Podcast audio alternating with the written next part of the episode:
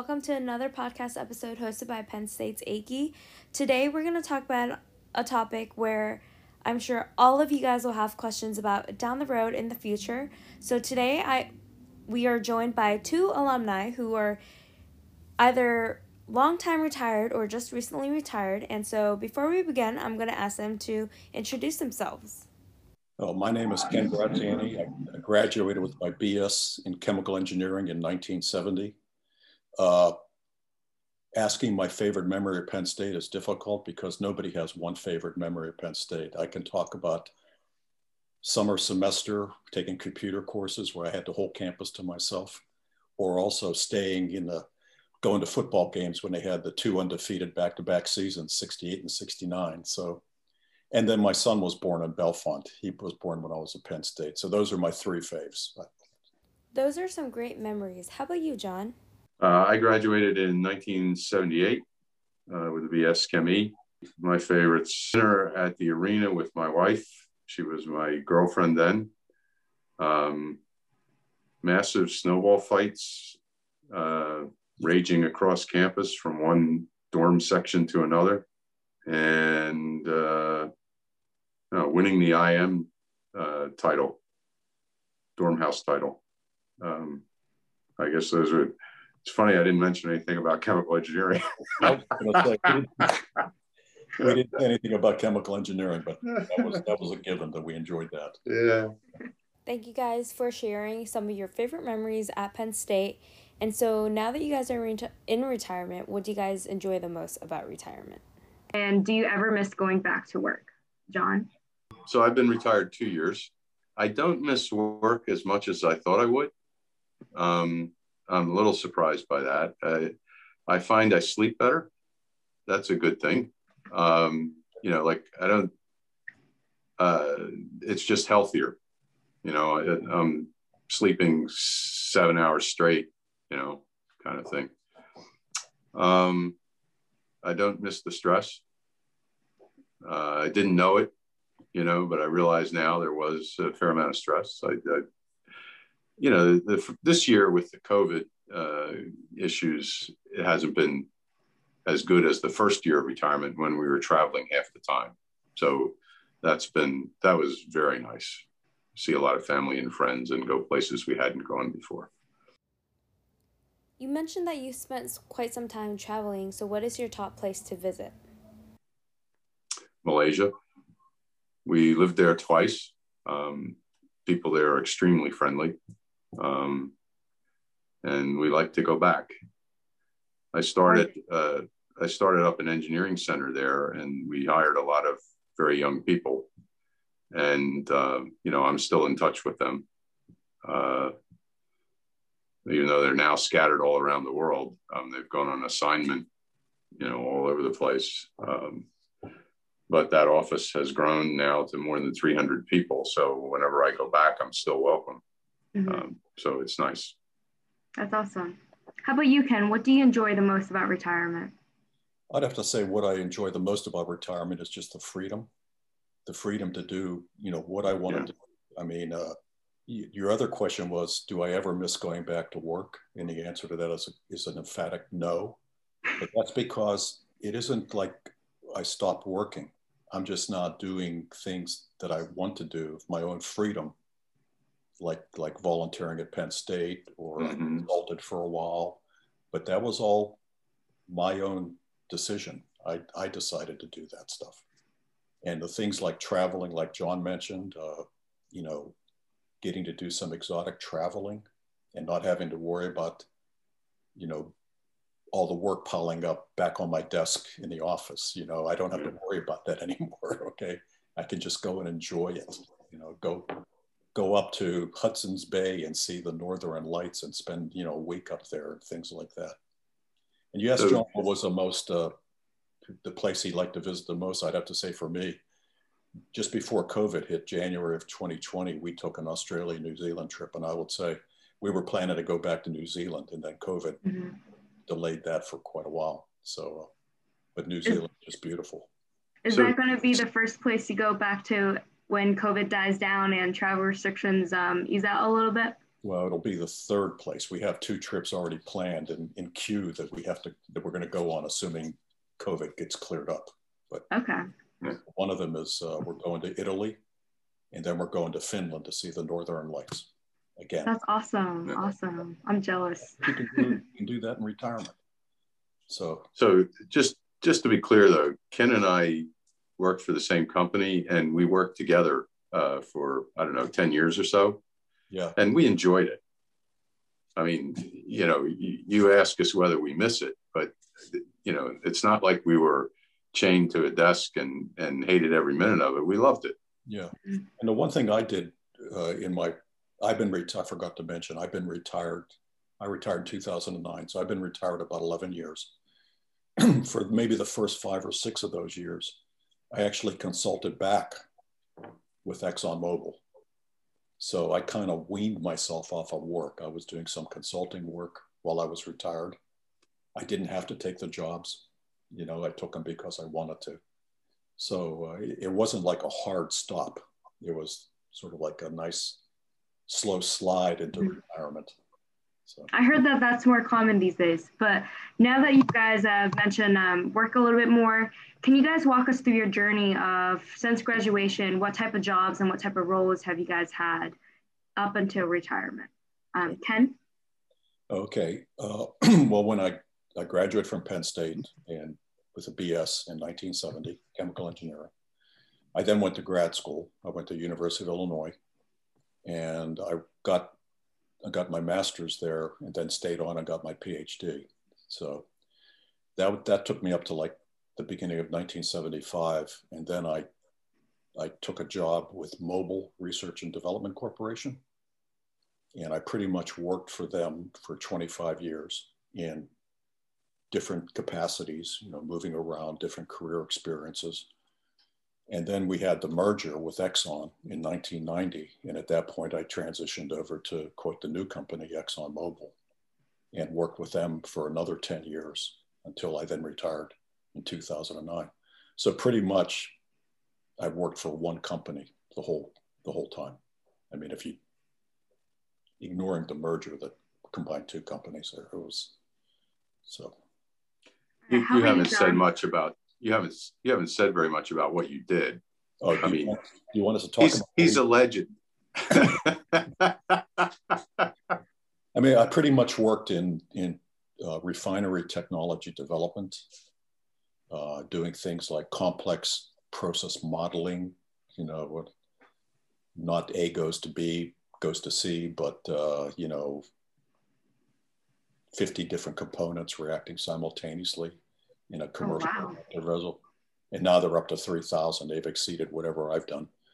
Uh, I worked in different process technologies, all different kinds of reaction kind of systems. My, my expertise was reaction engineering, so designing reactors of all different kinds. And uh, so I worked in all different aspects of a refinery.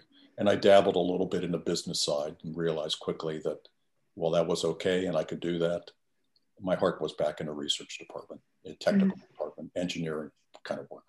That's awesome. You mentioned uh, your expertise is in reaction engineering. That's honestly one of my favorite classes so far here. So, Follow your heart. yeah. how about you, John? Um, well, I worked for ExxonMobil for 40 years. Um, I started in a refinery in New Jersey and worked in the Houston headquarters at the time, and then Baton Rouge refinery, and then I went back to the one in New Jersey. Uh, and I was moving up from engineer to supervisor to manager along the way. Um, and that took me to about 15 years altogether. And then I went to the international company uh, headquarters for five years. That was doing planning. Uh, then we went overseas for six years, two years in Malaysia, four years in Singapore. Um, and then uh, I went back to planning. That at that point, the merger happened, um, and I went back to the former Mobil headquarters in Virginia, and I met Ken uh, then. Actually, we met we met much earlier than that. We were yeah. uh, recruiting team captains against each other. We were enemies. For, yeah, Mobil and Exxon. Um, but we, yeah, so we met. Um, the head of the department, Larry Duda, introduced us. He said, "You guys are always up here. You need to meet each other." um, so anyway, I was in uh, I was in the research and engineering company when I went to Virginia, and I did something called research guidance. It was basically economics for uh, research projects, try to figure out how to succeed more um, and when to stop things and so on. Um, and I went back over to Malaysia to start up the uh, engineering center I mentioned. Mm-hmm. And then I went back to uh, planning for um, the downstream business, refining, marketing, pipelines, et cetera. I did that though for another seven years, something like that. Um, working on large projects, you know, billions of dollars. So that was fun. Pretty much everything I did, I, I enjoyed. There, there were one or two jobs I didn't really like out of like maybe 15 that I had. Um, but most of them I enjoyed thoroughly. And pretty much everything I worked on in the last 20 years, I not only enjoyed, but I was either on or leading what I consider to be a high performing team. So I felt really lucky. Mm-hmm. Um, yeah. That's pretty rare, I think, nowadays to be in it, be in several different positions where you like pretty much all of them. But now that you guys um, have elaborated a little bit of what you guys have done throughout your careers, what did you think your career would look like when it first started? And comment on how does that compare to how it turned out? John? Yeah, I wanted to be CEO. Um, so that didn't happen. Uh, I did okay. Um, you know, it was lower part of the middle level of management, I guess, maybe a little better than that. Um, but I had um, two CEOs work for me and uh, another six people who made it to vice president level, which is a very big job in ExxonMobil. They don't give out those titles very easily. Um, there's only there's probably only 30 VPs in the corp. Um, so uh, and a bunch of refinery managers. I think a dozen refinery managers worked for me, um, and I get a lot of satisfaction out of having helped them. Mm-hmm. Um, yeah, so I don't know. No, my career did not look like what I thought it would. Um, but I wouldn't trade it. I mean, I got to take the best thing was I took my kids overseas when they were 10 and 12 and it changed their lives. I mean, they're, they're very different people than they would have been if they stayed in the US. That's an awesome story. I think it's better that you had a better that you didn't become a CEO and had CEOs work for you. How the yeah. turned but I could just imagine me working for Hollenbach as a CEO. Wow, that would have been that would have been. Yeah, well, that's probably why I'm not. now, John and I work work very well together. That's why we're a good we mentor team for ChemE 470. Mm-hmm. How about you, Ken? How did you think your career would turn out? Well, actually, like I said, I, I went to University of Illinois, got my mm-hmm. PhD, and so my vision, no, it, my career did not turn out the way I had thought when I was graduating and just starting. I uh, just graduated with a PhD. I wanted to do technology, be a scientist, do fundamental research, you know, and all that good technical stuff. I never anticipated, nor did I desire to become like a manager or anything like that. And, and I held various levels of management positions all the way up until I retired.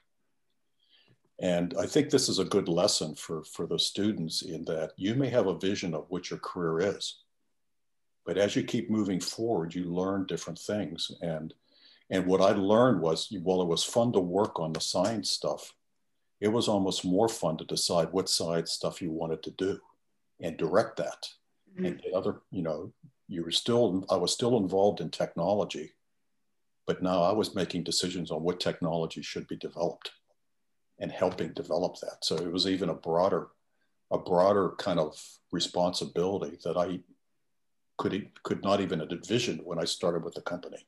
Mm-hmm. And I think students need to understand that that you may have a vision of where you want to go, but you're going to learn more as you move forward, and your vision of where you want to go will change based on that new knowledge. As long as you keep moving with your heart, things you love to do or want to do, uh, you'll you'll have a happy career. So. Right.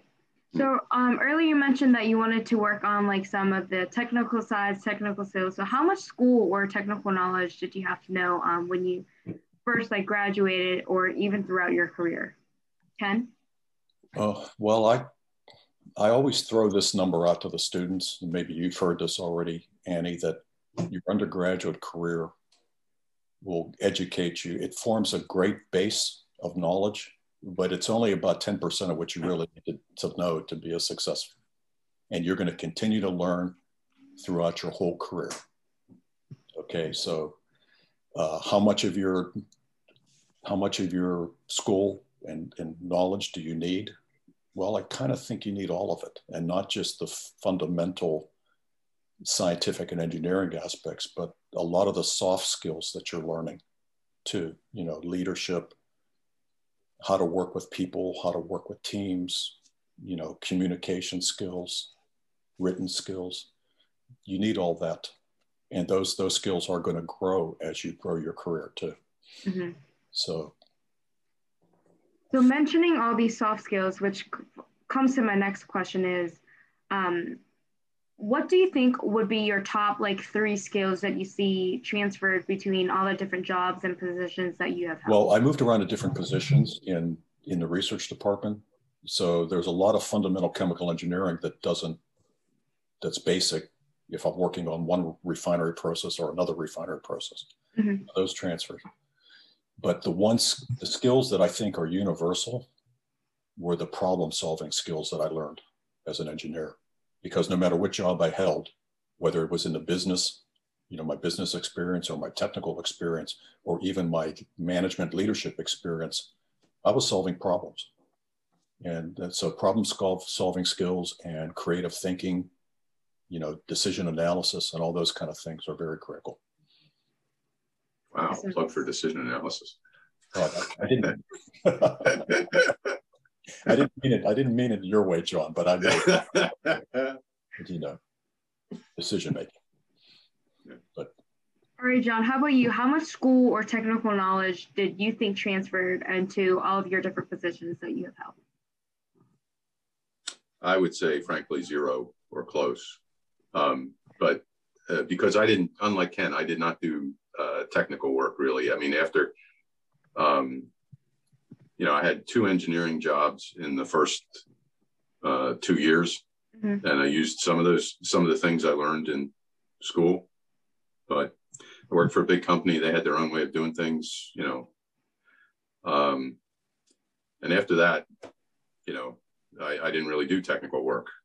Um, so yeah, I would I would say not much, but I agree with Ken. Problem solving, um, also having to get a lot of homework done. You know, you either get it done or you don't. Um.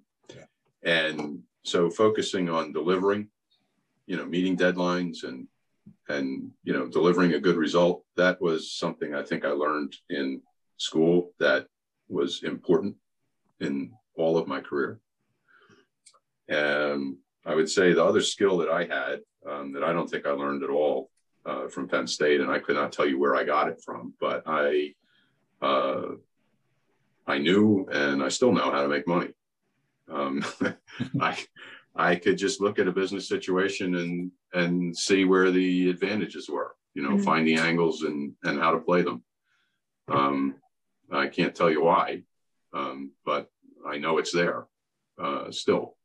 Right. Mm-hmm. That's awesome. I do want to echo off of something you said earlier because um, last week I met with a couple of student alumni alumni that graduated two years ago, and one of them said, like most of the skills that we learn or the things, the homework problems that we do in class are so obscure that we're not learning to solve problems that a professor gives us, but we're learning to solve these ridiculous problems in the timely fashion to learn how to apply that into their real world relationship. So yeah. definitely yeah. a lot of people say that and I want our audience to take that with them. Um, so going off of that, our next question is. All right. So with regard to this question of like, how does your career turn out?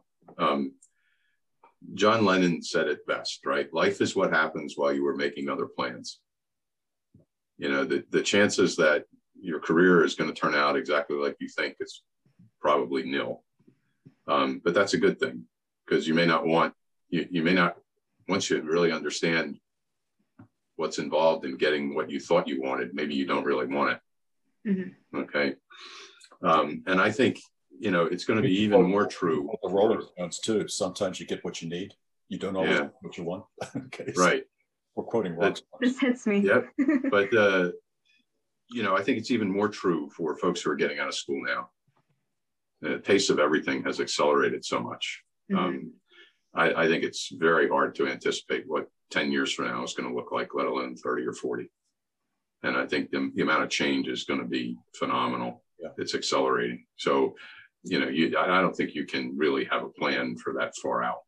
Right. Um, I think when you do have a plan that far, you um, just end up disappointing yourselves a lot more than anything. Because I know that definitely hit me um, as a senior, and like I see all of my friends get quote unquote their dream jobs like right away, and like I know at the beginning of the semester, like before school started, I got a returning offer from one of the places that I interned at, but it wasn't like I was dreaming to go back. Like I did enjoy the company, I liked working there, which is I'm actually going back um, with them um, starting over the summer, but it wasn't something that I initially thought that I was planning to go at that route mm-hmm. and I was so devastated. I literally like banged myself up and be like, what did I do wrong to not get um, into my quote, my, one of my dream jobs that I always imagined myself being into. But like finally calming down, taking a step back, I'm like, you know what, this is probably what I need in order to start off my career because, you know, like I'm I'm thinking of this as if my career has ended when like for my aspect I am just starting my career. So yeah. definitely hit me real hard of um, the quotes that you guys just shared. And I just want to I want to just add something to that. you talked about trying to find your dream job. Mm-hmm. To some extent, you have control over that too. Yeah. a job mm-hmm. that maybe quote isn't your dream job and turn it into your dream job. Right. right. There were many times that I had like like when I to give you an example, when I went into management which I didn't initially want to do. I structured my management job such that I still had my hand in the technology. So I was still doing what I wanted to do initially, you know, but I was also doing this other part of the of the activity too. So you do have a little what you can you have some say in what you're doing. Mm-hmm. So right. so in my career, I was either the first person in the job or the last or both uh, in over 80% of the jobs I ever had. Now, that's not normal at ExxonMobil. Uh, and I didn't realize it till I was fairly well along in my career.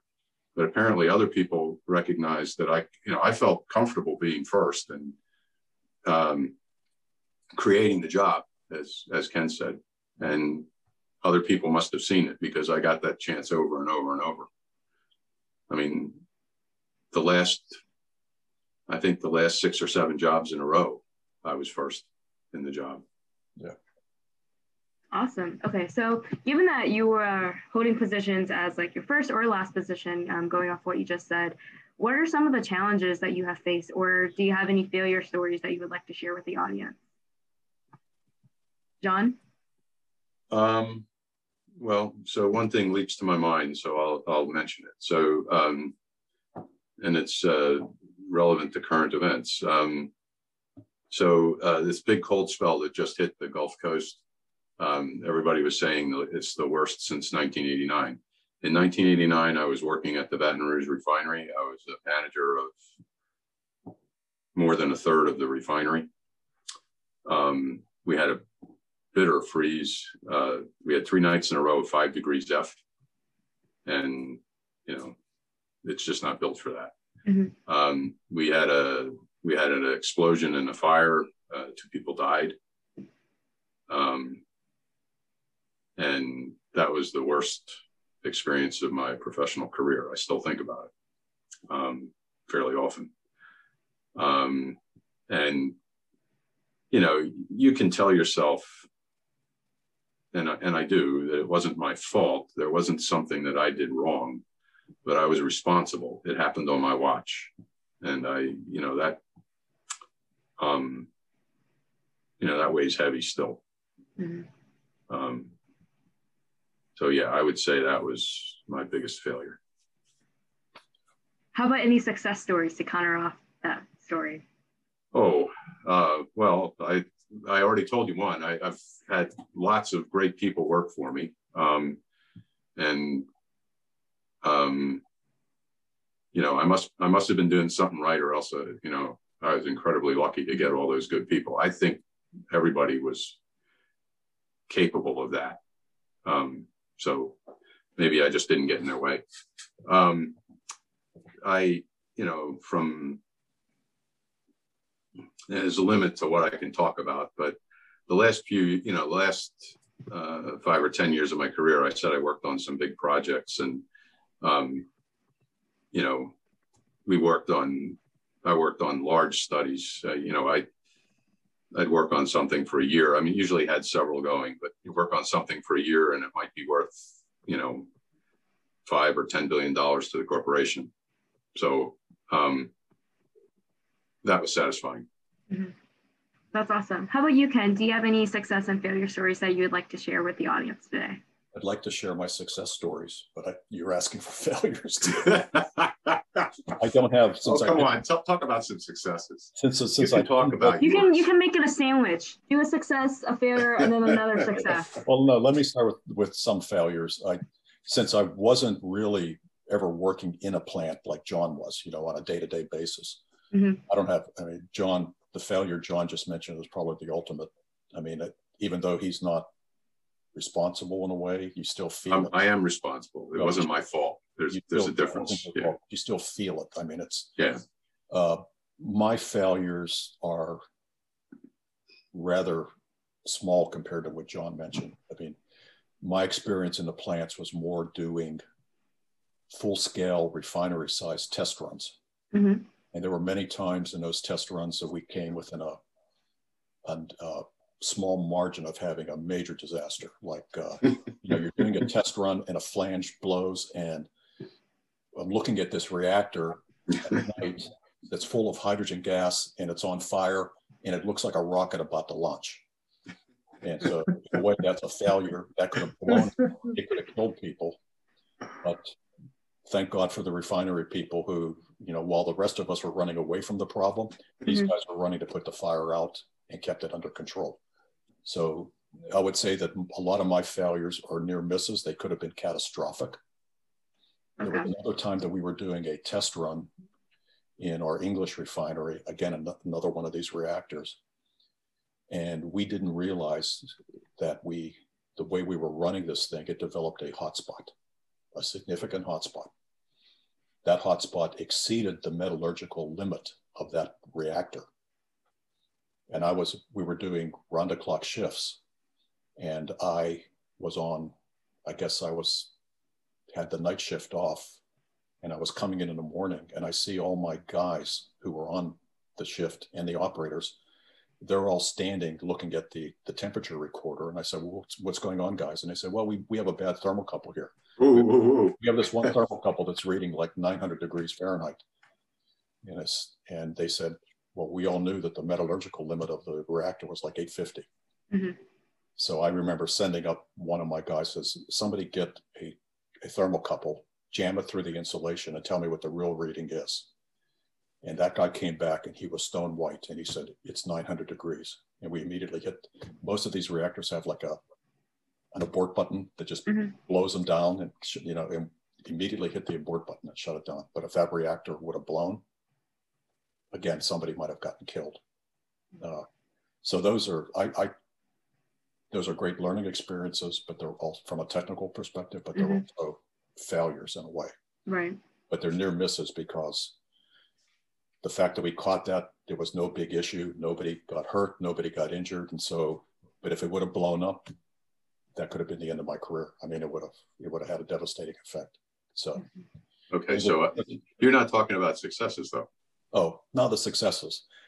Every time I point to a when somebody asks me about the success, the one project I go to is in this is before the merger, but it was in like the last couple years before the merger. We we built we developed a new technology for lubricant manufacturing. It's in our Singapore plant. Uh, we developed basically a whole new technology with a new catalyst in a laboratory, built the plant in two months, two years, working closely with the refinery. Mm-hmm. And this isn't just me, this is my team. I had some, like John said, I had some unique experts that they were just, they were like the A team, the A plus team. I mean, they were so great. We built that plant in, uh, in two years or so which is kind of unprecedented. And we're sitting back watching it when I hit the start button and it worked. I mean, it was like when the feeling that when the stuff starts flowing through the plant and it's working the way you expected it, you know, everybody thinks you should be confident, no, it's going to work. Well, yeah, there's always something that could go wrong, right? And uh, this, this thing just worked, and it was it was beautiful, and it was it was like probably the technological success of my of my career. So that was so. So how many new press, process technologies did you develop? Oh boy, you know what? I never, I never counted them. You mean easily five or ten? Yeah. So just to put that in context, it's extraordinarily difficult to develop a new process technology. ExxonMobil is probably better at it than a lot of companies, yeah. and Ken's probably responsible for more than half of what's been done in the last 20 or 30 years at the company. I just want to successes, say successes. I, I, didn't develop all of them. I was maybe, I was maybe the manager of the team. I mean, I yeah, okay, but it. I had great people working you, for me. You swung a very big bat. Ken, they need a uh, they need to create a statue of you and put it right there in front yeah. of headquarters. next, next, to Joe Paterno when they put the statue. Yeah. in the lobby of Fenske. Well, Fenske's gone, but it's CEB. Yeah anyhow. Yeah, those are some great stories. Um, definitely some of your favorite failure stories have uh, triggered my memory back to our safety course because um, there are a lot of different um, similar scenarios that happen all over the world. Um, so that, thank you for sharing those. And your, your success stories are also um, what we all look forward to one day um, as we all um, ChemE students graduate and look for mm-hmm. So looking back at your experiences, would you do anything different to your career choices that you have made? John? I wish I could erase that fire and explosion, right? Because mm-hmm. um, two people would still be alive. Um, but otherwise, no. Um, I mean, you know, maybe I could, maybe I could try to think of some things that might have turned out better. But you know, I like my life. You know, my my kids are happy and very successful. Um, they have partners that you know they make each other happy, and you know we love them, and uh, that's maybe the most important thing to me. And we have I have a lot of friends that I've developed over the years that I work with, like Ken, and um, that's important to me. And you know, like I might not be CEO, but we've got a very comfortable retirement from a financial point of view. So, you know, life is good. And, you know, you you make a change and you may not it may not go the way you think it would. Mm. You know, I I'm pretty happy with the way things have turned out. So no, I would not I would not change things. How did you decide that you want to retire in Houston? Well, I don't. I want to move to Florida. we would already be there. Uh, there's there's about half a dozen couples that we were pretty good friends with that we spent a lot of time together when we all lived in Virginia, and they're all in within I don't know three to five miles of each other in Sarasota, Florida, and we want to be there, and we'd be there by now if it wasn't for COVID. So sometime in the next you know six months or so, we'll probably be moving. Awesome. Um, and the reason, yeah, and the reason we're going there is because that's where our friends are, mm-hmm. uh, our closest friends.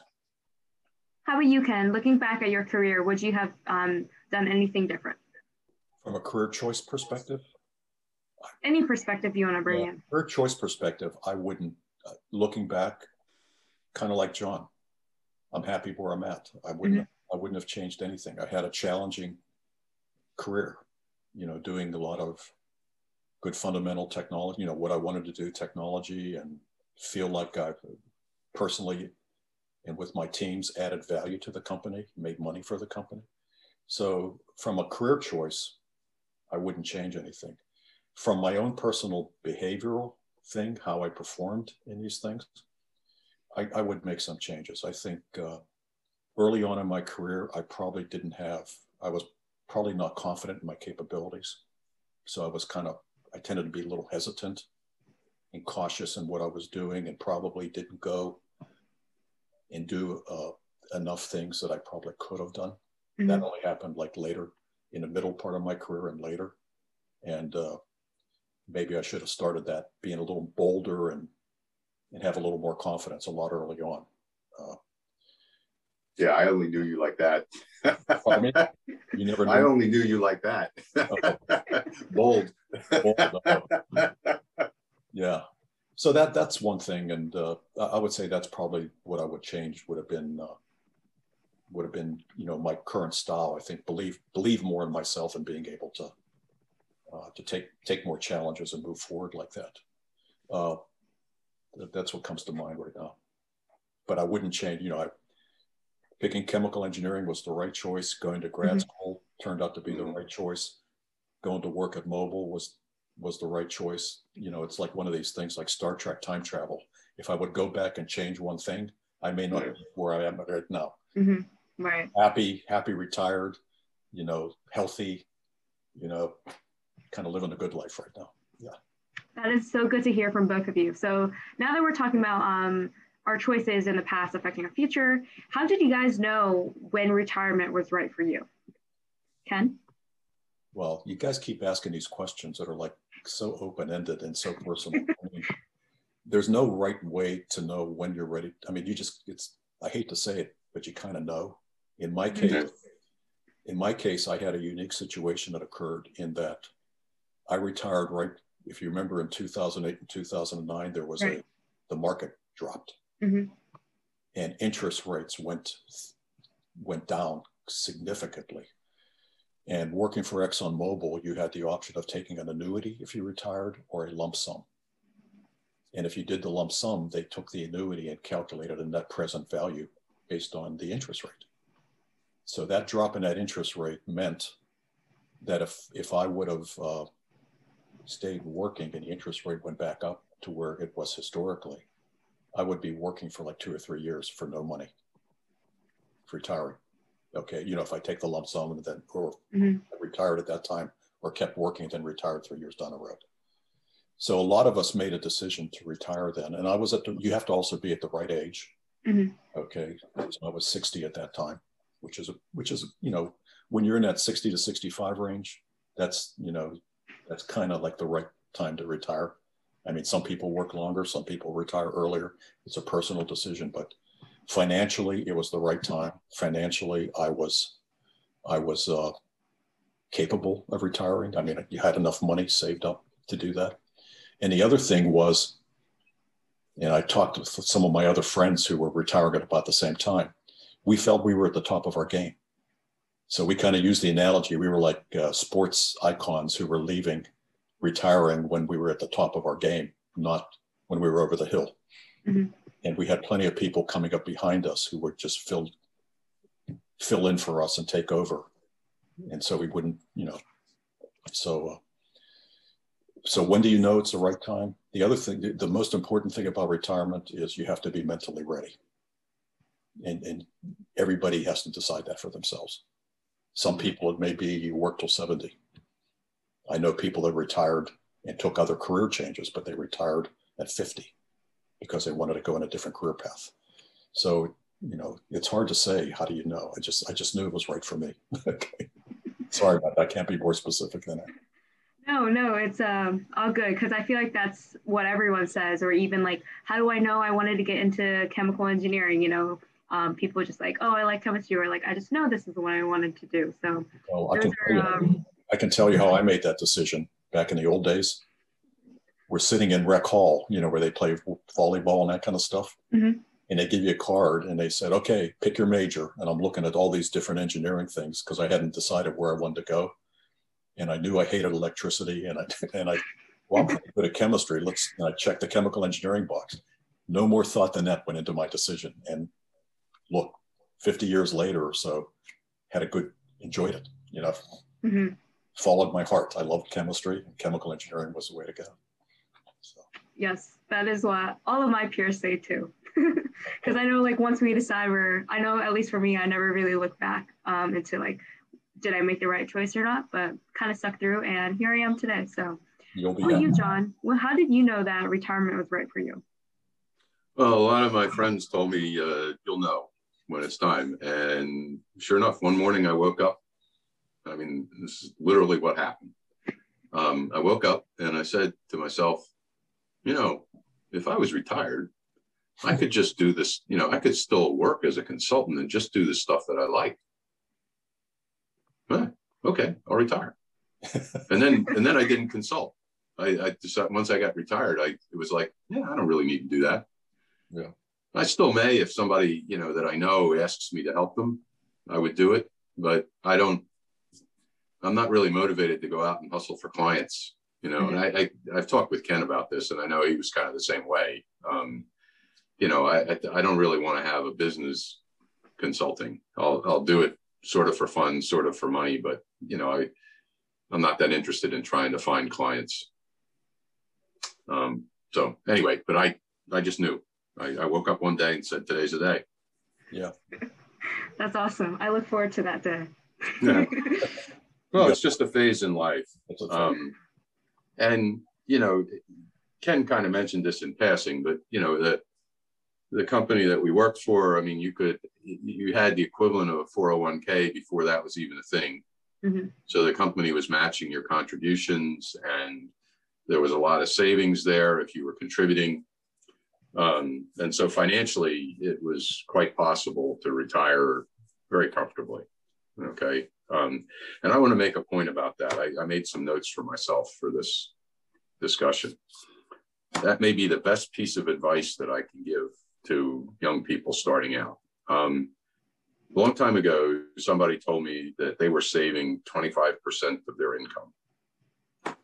And I thought, wow, that's a lot. I was probably doing more like 10 or 12. Wow. Which, you know, I'm thinking that right now because I have a spreadsheet and I'm like, okay, 10%. yeah. Well, okay. And that's, that's kind of what I was doing. Right. Um, but this person was in their late 30s, early 40s, and they said, you know, I just passed the point where the income on what I have in the thrift fund is exceeding my contribution and the company's contribution, which was at the time like 13%. The yours plus the company's was 13%. percent mm hmm So he his he was making more than 13% of his of his income per year in his retirement savings, uh, on top of which there was a pension building. Okay. I thought, well, that's pretty cool. And then he said, yeah, and I figure in another seven years, the income will be greater than my salary. Like, whoa. And I did the math and it, he, it was plausible, right? Um, so that inspired me, and not right away, but within relatively short time, I started saving 25%. Um, and, you know, I've got my kids doing it from the day they started working. Um, and so I said, what I said to them, I think the logic applies to students today. Um, if you start off doing that, you won't miss it because you never were making that much money anyway. Right? Yeah. And if you save 25% of your salary for the first two years, you have six months of salary in the bank after two years. Mm-hmm. And that's walkaway money. There's another term for it, but um, you don't, you can leave a job in a heartbeat if you're not happy, if you have six months of savings. Because you're not, you're not going to need six months to find a job, but you don't have to stick around waiting to find a job Mm-hmm. And having that in your head is freedom. So you can you can take more risk You can be bold, like Ken talked about, and life and your career will go better because you're willing to take more risk. So I think it's really important to try saving that much money. Like I said, you won't miss it. You'll you'll live within your means, and all this money is going to be piling up, so you can retire early. I think there's going to be relatively few people in the future who work for a company that will provide the kind of benefits that Ken and I are enjoying. You're going to have to save yourself, you know, and they might help you, but you're going to have to manage your own retirement, saving for your own retirement. But I, again, I want to emphasize that I think the main reason to save like that is for the freedom that it gives you and the impact that freedom has on the way you think and the way you live. Mm-hmm. Okay, it's not about what you're doing when you're 65. It's what about you. What it's about what you're doing when you're 25 and 35 and 45 and 55. Having that freedom, at least in your head, makes a big difference. Even if you still work for the same company for 40 years, like Ken and I did, you know, knowing that you could leave whenever you want is important. It makes you more aggressive in taking risk. Um, uh, the other thing I, the other piece of advice I would give is you should always know what you're worth somewhere else. You know, whatever company you're working for, you should talk to headhunters. I mean, they're happy. They want to talk to you. They want to know what you're doing because they might find a job for you, right? Or you might be a fit for somebody that's paying them to find you, right? So they like to have people that they're in touch with. So you should talk to them uh, and find out like what you could do elsewhere right? And what, what it would pay. Mm-hmm. Um, because if you know that, you're going to make a conscious choice and then you'll be happy. You'll, you, you know, most likely you'll stay where you are, but you may choose to leave. Either way, you'll be happy. Okay. And you'll do your best work when you're happy. So you'll have more success. So knowing what you're worth is important. It, it, it leads to, you know, you'll do better at your job that you're in or you'll decide to leave because you can do better elsewhere. Either way, you win. Okay. Uh, so this is, I mean, these two things save 25% and know what you're worth. You know, I think these will bring more happiness and success in your life, mm-hmm. not just retirement.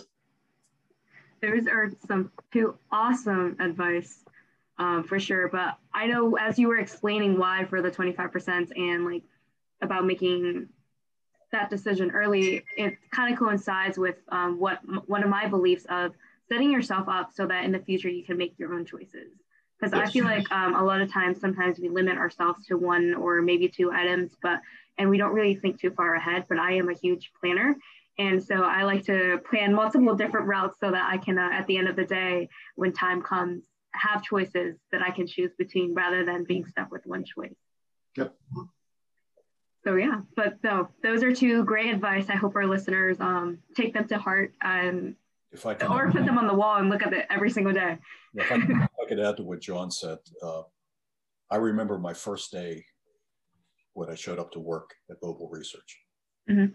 and they give you all the papers you have to sign and so forth. And there was this one paper that had my anticipated retirement date on it. So this is way back in 1974, and I'm I'm 20 something. I'm young. I was going to say, you're probably like, I just started. I'm not looking to retire yet. yeah. But you signed this piece of paper and had my retirement date on it. And that retirement date was 2014. And I'm sitting there thinking, good God, that's beyond, remember the movie 1984 and 2001, The Space Odyssey, and all of that? Yeah. Yeah. It's never going to come. Yeah. And we're all going to be in the Jetsons flying cars. We'll be flying around. and, you know, maybe living in my my villa on the moon or something like that. we that 40 years went by like that. And now when you look at 2014, it's in the review mirror by how many years now? Like seven years. Okay. Mm-hmm. So you may have to wait to, to save because you have a lot of things happening early in your life, but it's never too soon to start saving because that time is going to go by very quickly. Mm-hmm, and you right. want to be able to have the freedom to retire as early as possible because you only have so many years left, right? so, you know, you can either work those years away or you could retire and have the good life like John and I are talking about. So, but the savings is the key thing. Mm-hmm. Maybe we need to bring you guys back on a, a uh, personal finance topic. well, I just hire the right people who know how to do that finance stuff. Anyhow. All right. Um, so last question before we kind of shift gears of the list of like topics, but what was it like for you guys to go experiencing a company merger? Ken? It's probably the hardest three years of my life, of all my career. I mean, 35 years or so. I don't know what it was like for John, but uh, basically we took two companies that had different different cultures in a way. Very, very different cultures. Very different cultures. I'm, I'm being politer. Um, but we had same common goals. I mean, we're the same kind of companies. And uh, actually, in retrospect, we probably had more in common than we thought we did at the time. But trying to get, I just remember, you know, I was put immediately into a manager's position in the new company and had to deal with the different perspectives of people that grew up in different companies. And uh, it, it was very, very difficult. And for, I forget how long it was, John, maybe six months after the merger, they had a bunch of us were sequestered away doing organizational studies and that kind of oh, stuff. Geez. So I was away from my family. I was like, uh, you know, I'd, I'd, come home for the weekends and travel up to where, where we were working from, up in the old Exxon site in Florham Park for a whole week, being away, you know, away from family and everything.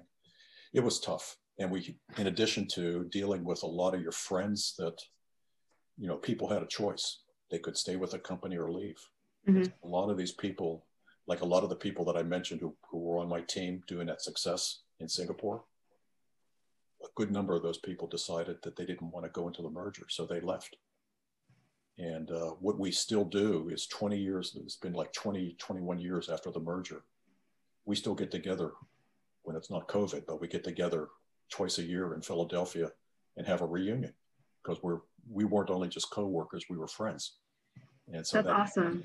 But working through all that organizational stuff, John, and, and reestablishing the organization and getting to learn people. I mean, uh, and it made some really good friends. From I was from the Mobil side and made a lot of good friends from the Exxon side, and uh, like John, John, John was my enemy back when we were recruiting at Penn State. And that were good buddies. And we worked, we worked frenemies. we're, we're, we're, frenemies, yeah. Uh, so uh, getting used to the different cultures. And I was resistant, you know, uh, and uh, Exxon tended to have more controls in place mm-hmm. than Mobil did. And, uh, and that was tough to get used to. But eventually we worked through that. And mm-hmm. we kind of moved towards a little bit towards the middle, you know, in a way. And yeah. yeah. But those, I'd have to say, if I had to point to anything over my whole career from start to finish, the hardest years were like 2000 to 2003. Okay. John? When you say hardest, like like working the hardest? Stressful, maybe just stress. Yeah. Stressful. Yeah. Okay. So um, hours, yeah, the hours were like infinite. Yeah. stress was infinite. And uh, so um, so one of the jobs where I was first, um, we set up this team, the Exxon International Company and the Exxon Chemical Company. Um, we had a team that uh, was to develop uh, long-term strategic plans for all the large integrated sites where refineries and chemicals were uh, integrated. And um, I was the first person on the team. I wasn't the manager, but I set up the office. And then as we got rolling, we um, we each got uh, a couple of sites to work on. And I drew the straw to um, do work on a site in China that we were not involved in, but we were competing uh, to be involved in. Um, and so uh, for six months, I was working 100 hours a week. Um, and I was uh, I was flying. I was spending every other week in China, and at the end of the week that I was at home, I had reviews. I had a review with the senior vice president of basic chemicals and the senior vice president of the downstream from the that's like refining and marketing and so on um, from the international company you know, like an hour or two with the two of them to talk about what happened, you know, in the in the prior in the prior week in China and where, what progress had we made. And uh, I had to my my contribution was to develop what the the you know the configuration should be for this because they were looking the Chinese were looking for a partner because they wanted to significantly expand the site and add a lot of chemicals. Um, they had been, they were nearly done a deal with Amoco.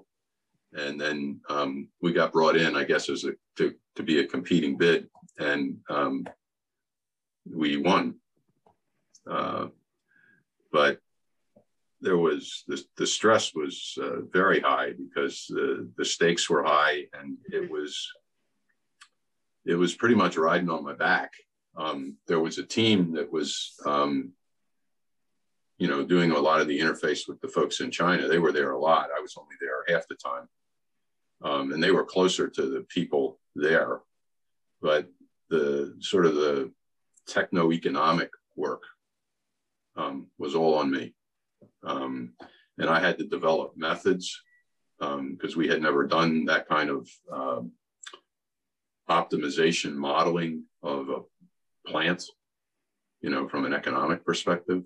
Mm-hmm. Um, it was it was a lot of work, um, and you know, it all went well. It was a big success. I got rewarded, um, and I got to go to China, and that was that was incredible. There was a there was a company of the Red Army stationed in the refinery because it was, you know, a national asset and I used to, you know, I run every day. I have for um, almost 55 years now. Um, and I'd go out and run through the refinery, and the Red Army would be out there doing their calisthenics, and I'd smile and wave, and they would wave back. You know, I I could tell you a lot of stories about you know doing that. Um, it was that was a rip. That was a lot of fun, um, but it was it was enormous amount of pressure. Mm-hmm um, I think my boss was worried for my health, but you know, um, I got through it. Yeah.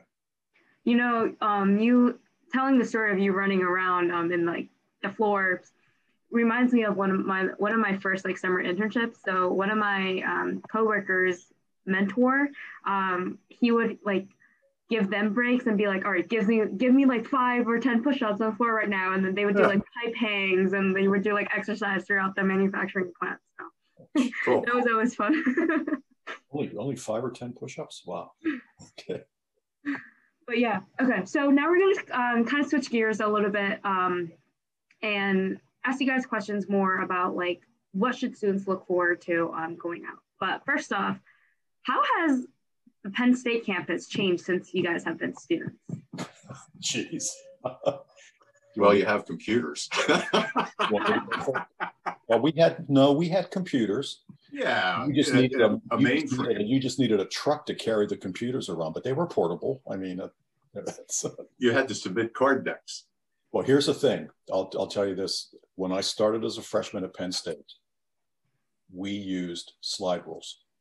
Mm-hmm. Oh, okay. okay. And by the time I graduated from Penn State in 1970, the first handheld calculators had been developed. They but they were like a thousand dollars a piece mm-hmm. back in 1970. So what's that now?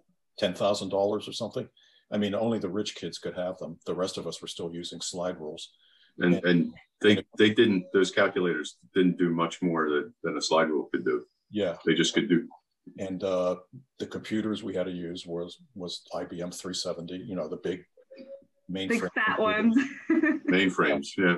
And so I've gone from that using a slide rule to I have my cell phone on me right now, which has more computing power than they used to land on the moon with Apollo 11. I mean, it's, it's it, I've seen the whole transition. Okay. The only computing device that I didn't use was an abacus. That was, mm. I would say that. From the standpoint of the campus, I was the first class that was in East Halls.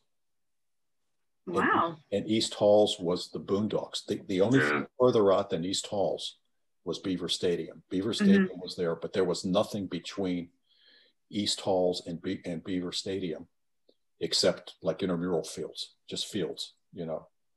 And sometimes there'd be cows on them, sometimes there'd be sheep yeah. on them. And that's it. And now, now look at the campus where, you know, East Halls is sort of you know, right becoming more modern with all the glass and uh, all the reconstruction. Well, yeah, there's modern modern architecture, you know, things like that. Uh, mm-hmm. Well, one of the first things I did when I was uh, first on the engineering alumni board for one of our first meetings, I hadn't been up on campus for quite a while. I, I took a walk around the perimeter just to see where how it changed, and I was just amazed at all the new construction, things like the uh, the Breazeale nuclear reactor that used to be that was put way out in the fields for safety reasons. Mm-hmm. Now it's like enmeshed in all these houses and buildings and so forth. Yeah. you know, that that kind of amazed me, like how much the how much the campus has grown uh, to and beyond Beaver Stadium, and how much the campus has grown west, you know, mm-hmm. around the golf course and all that. So mm-hmm. a lot of construction and a lot of building. But you, John, do you have any more comments to add on that? Yeah, I I mean, physically, Ken's described it. Um, I think the computing power is probably the biggest change as we've discussed in, in terms of academics. Um, I think the students are um, a lot more involved in lots of things than I was or my peers. I mean, I was um, I was involved in AICHE and and Tau Beta Pi and yeah. You know, but we didn't do very much compared to what y'all are doing. Yeah. So, um, and you know, like nobody was doing, I don't know, going to Africa to, you know, implement a, you know, foot powered water pump that they designed or something. You know, like it, students today are just doing a great, much greater variety of things than ever we did.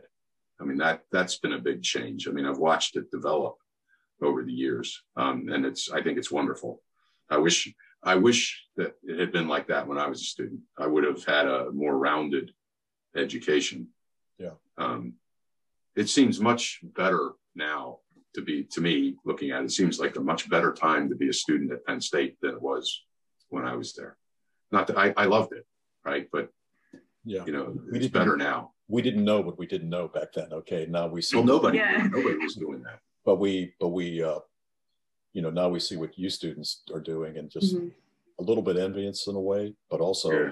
I sometimes wonder if I could compete with you guys. I mean, you're doing so much more than what we did. Yeah. There's many tools and software programs, you know, and and you know, just I sit back sometimes and just amazed at the skills that you have which are skills that like I know I didn't get until I was maybe in industry for five or so years.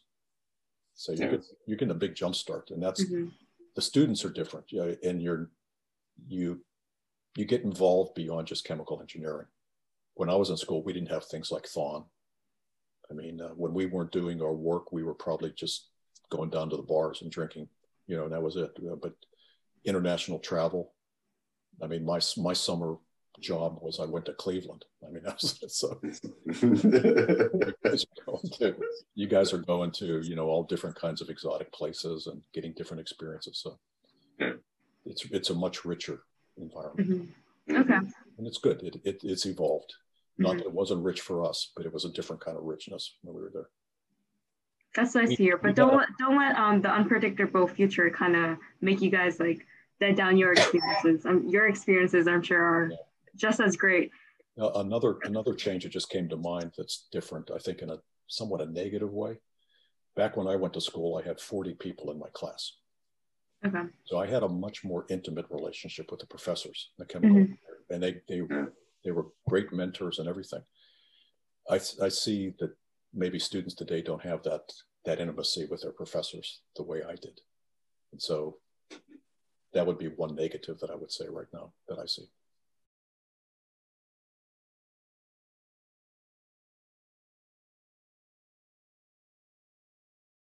All right, so going off of the academic setting, now that we've identified that students are getting um, the technical knowledge, the academics under the belt um, from the university experiences, what can you guys share with um, current students or soon to be graduates of what to look forward to into what should they look forward in a company for their full-time job?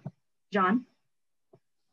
Um, okay, so it, it's um, it's hard working you know, you think you work hard in school, you know, you're pulling all nighters or whatever, but um, you have a lot of control over um, what you're doing and when and where. And you give up a lot of that um, when you go to work for a company. Now, you know, these days, right this minute, a lot of people working for companies are working remotely, but they're still, you know, I have a lot of friends who are still working. I mean, they, they tell me, if anything, we're working more because um, we're not commuting, you know, and that time turns into more work. Mm-hmm. Um, so it's hard. I mean, it's hard to, I mean, I, remember very clearly that struck me, you know, like six months in. I mean, the, every, you know, five days a week, you gotta, you know, you gotta push, push, push. And then you, you know, you take work home and you, you know, I mean, okay, the weekends are your own, but I mean, it was, it was an adjustment. Um, and, you know, I, I didn't mind hard work. I mean, geez, I was a I was a janitor in a Catholic nursing home. You know, I mean, anything looked good after that. you know, so um, but but still, I think Let's for see. you know some for students um, to, to, recognize that it, you may think it's going to you are going to be evaluated. A lot of people are surprised by that. Um, you know, the company's got to figure out who's doing good. They're going to pay the people that are doing good more. Mm-hmm. Um, I, Ken, you can check me on this. Um, the first the first year the way the Exxon Exxon system, I'm not sure about Mobil, but um, the way Exxon worked was the first two years raises were pretty automatic. You weren't really rated against the other people. You know, they need to get to know you better before they would evaluate, rank you, compare you to the others. But after two years, you know, there started to like, and the first two years, everybody shared information about, oh, I got this is the raise I got right? And the third year, that stopped because people who got more didn't want to say so. They, they that would be embarrassing. Mm-hmm. They didn't want to embarrass themselves or others. And people that got less, once they realized that they were getting less, they felt bad. Right. So, like, it was kind of a, a shock. And I know that that still happens today, that people share information about how much they're getting paid. Like, for the first year or two, and then they realize, you know, I mean, either either you're on the unhappy side or the uncomfortable side, you know, happy but uncomfortable, and like it just stops. So I, I think people are surprised. You know, they, they think it's more egalitarian, like it is, and when you're a student, you know, you're you're, you're sharing, you're helping each other, you know, but once you realize that you're actually being compared to everybody that you work with and that your pay is at stake. Um, I don't, you know, at least at ExxonMobil, one of the things you got evaluated on was how well you worked in a team. So it's not like you're all at each other's throats or anything, but still you're, you are competing mm-hmm. and it, you know, and if you're not ready for that, that can throw you, right? It's a, it's sort of a mind mindset change. Um, and you know, sure, you can work. You could work for a small company where you really are like a startup, and you're all in this together. My daughter worked for a startup. I mean, unlike most startups, they actually made money, and you know, um, you know, they're still in business. Um, she doesn't work for them anymore, but you know, she got a chunk of change out of it, um, and a lot of professional experience. But and you know, like we used to go visit there a lot. You know, you walk in and uh, like they had their own chef and the, there's dogs walking around and, um, you know, everybody's friendly, right? But they were still competing. You know, people got, you know, some people moved up, some people didn't, you know. Um, I don't know. I think that catches a lot of people by surprise.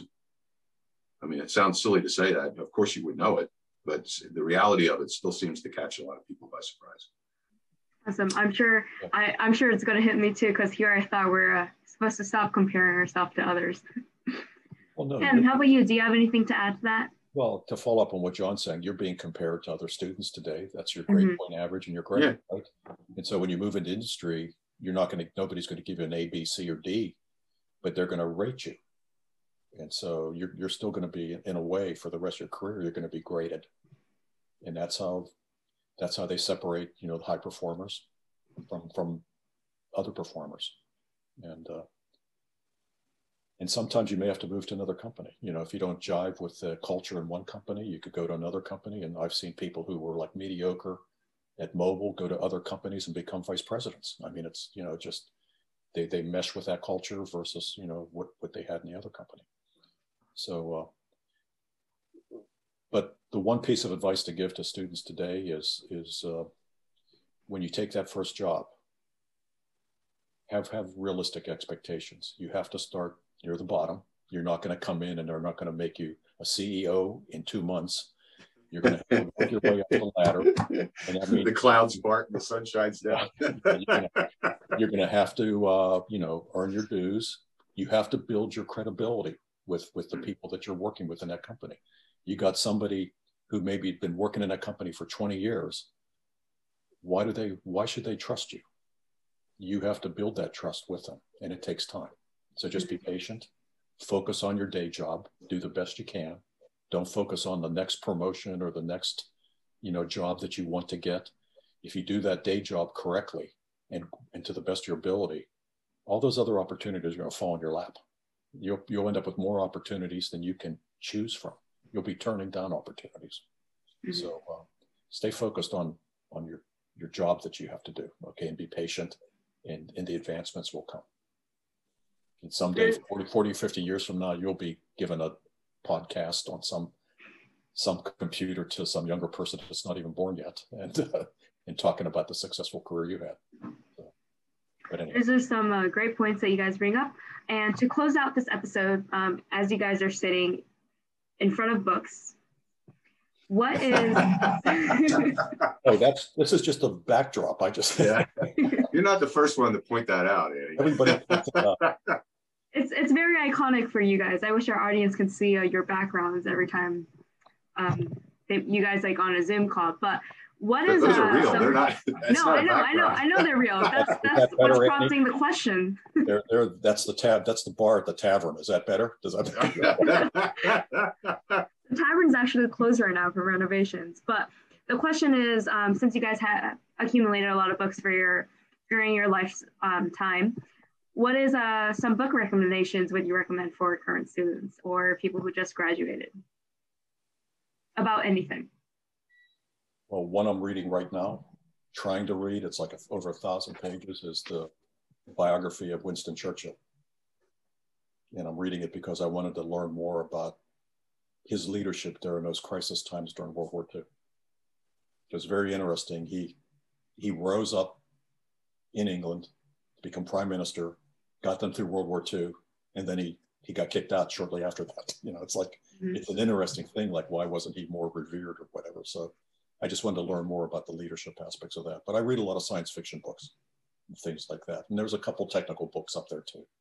See John there going on pick a book. Yeah.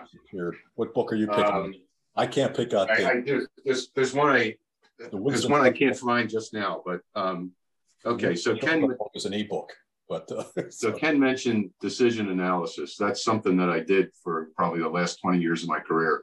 It's mm-hmm. a way of of thinking about the probabilities of what you're looking at. So, uh, example would be if you're designing a pump, um, you know the the, uh, the the rate that you want to the pump the pump at is uncertain. It's going to change over time. You know, vary up and down on a given day, but you know maybe over the lifetime of a project, you know, of a of a plant, what you want the pump to do might change. The the physical characteristics of the fluid are uncertain and will vary.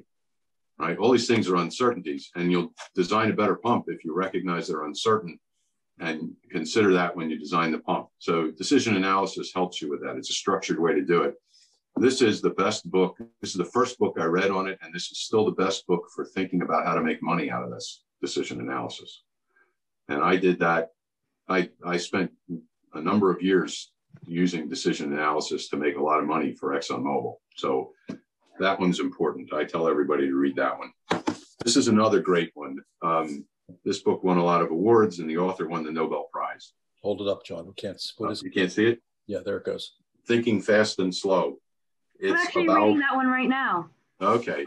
Yeah, it's about like the kind of the the way the human mind works and mm-hmm. kind of the biases that we have that cause us to make mistakes and how to manage yourself so that you don't make those mistakes. Okay. And relative to this one, right? So, one of the characteristics that we have is we're pretty good at estimating 10% and 90% probabilities. Okay. And you can use that in terms of like designing a pump. We're horrible about um, accurately estimating things that are less likely, that mm-hmm. are, say, 1% or 99%. We're terrible at that. We undervalue those grossly. Mm-hmm. And so there's another good book called The Black Swan. I was looking for that and I, I couldn't put my hand on it right now, but it's in there somewhere. And the author talks about how to take advantage of people's inability to accurately price things that are pretty unlikely to happen. So you can make very small bets and have outsized rewards. And um, what I'll say is uh, that's probably the best thing I've learned in my life is how relatively easy it is to find ways to spend a little and make a lot. Mm-hmm. You just have to know how to see the world that way, and then you can find them. I used to find them over and over on the projects I worked on. And one of the best things anybody ever said, you know, things I'm proud of. This is a guy I, I, I didn't know that well. Um, uh, I didn't know that well, but he introduced me to somebody else and he said, This is John. He's a planner. I don't know how he does it, but everything he works on happens. Right. And that's not really true because I killed a lot of stuff early when I knew it couldn't work. But I did have a lot of things work, a lot more than I used to when I was early in my planning, maybe one out of five. That was kind of a norm. But, you know, for the last, I don't know, seven or so years, I was batting a thousand. I mean, everything worked because I could find, you know, I could find a lot of things where we could make 50 or 100 to one payouts. Mm-hmm. You know, like a little a small component of a project. But if you if you spend if you if you can spend 10 million dollars and make 500 million, it makes it a whole lot easier to make your project look good. Right. Mm-hmm. So um, so those are the books that I think are worth reading. They're all around that that basic idea.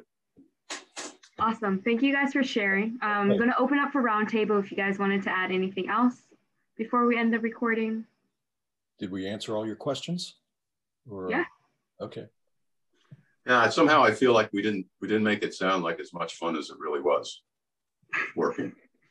We had a lot of fun. We we had fun together, Ken and I. Yeah, but remember, it's a job.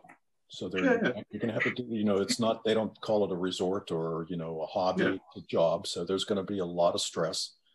And just like John mentioned early on, when I when I retired, in the first couple days after retirement, and I didn't have that stress. The thought that came to my mind was, how did I survive all those years to retirement? Because the stress was just high. Mm-hmm. So if I had to give any advice to a student through their career is really look at how to manage the stress. And I, I don't know, I didn't do that well.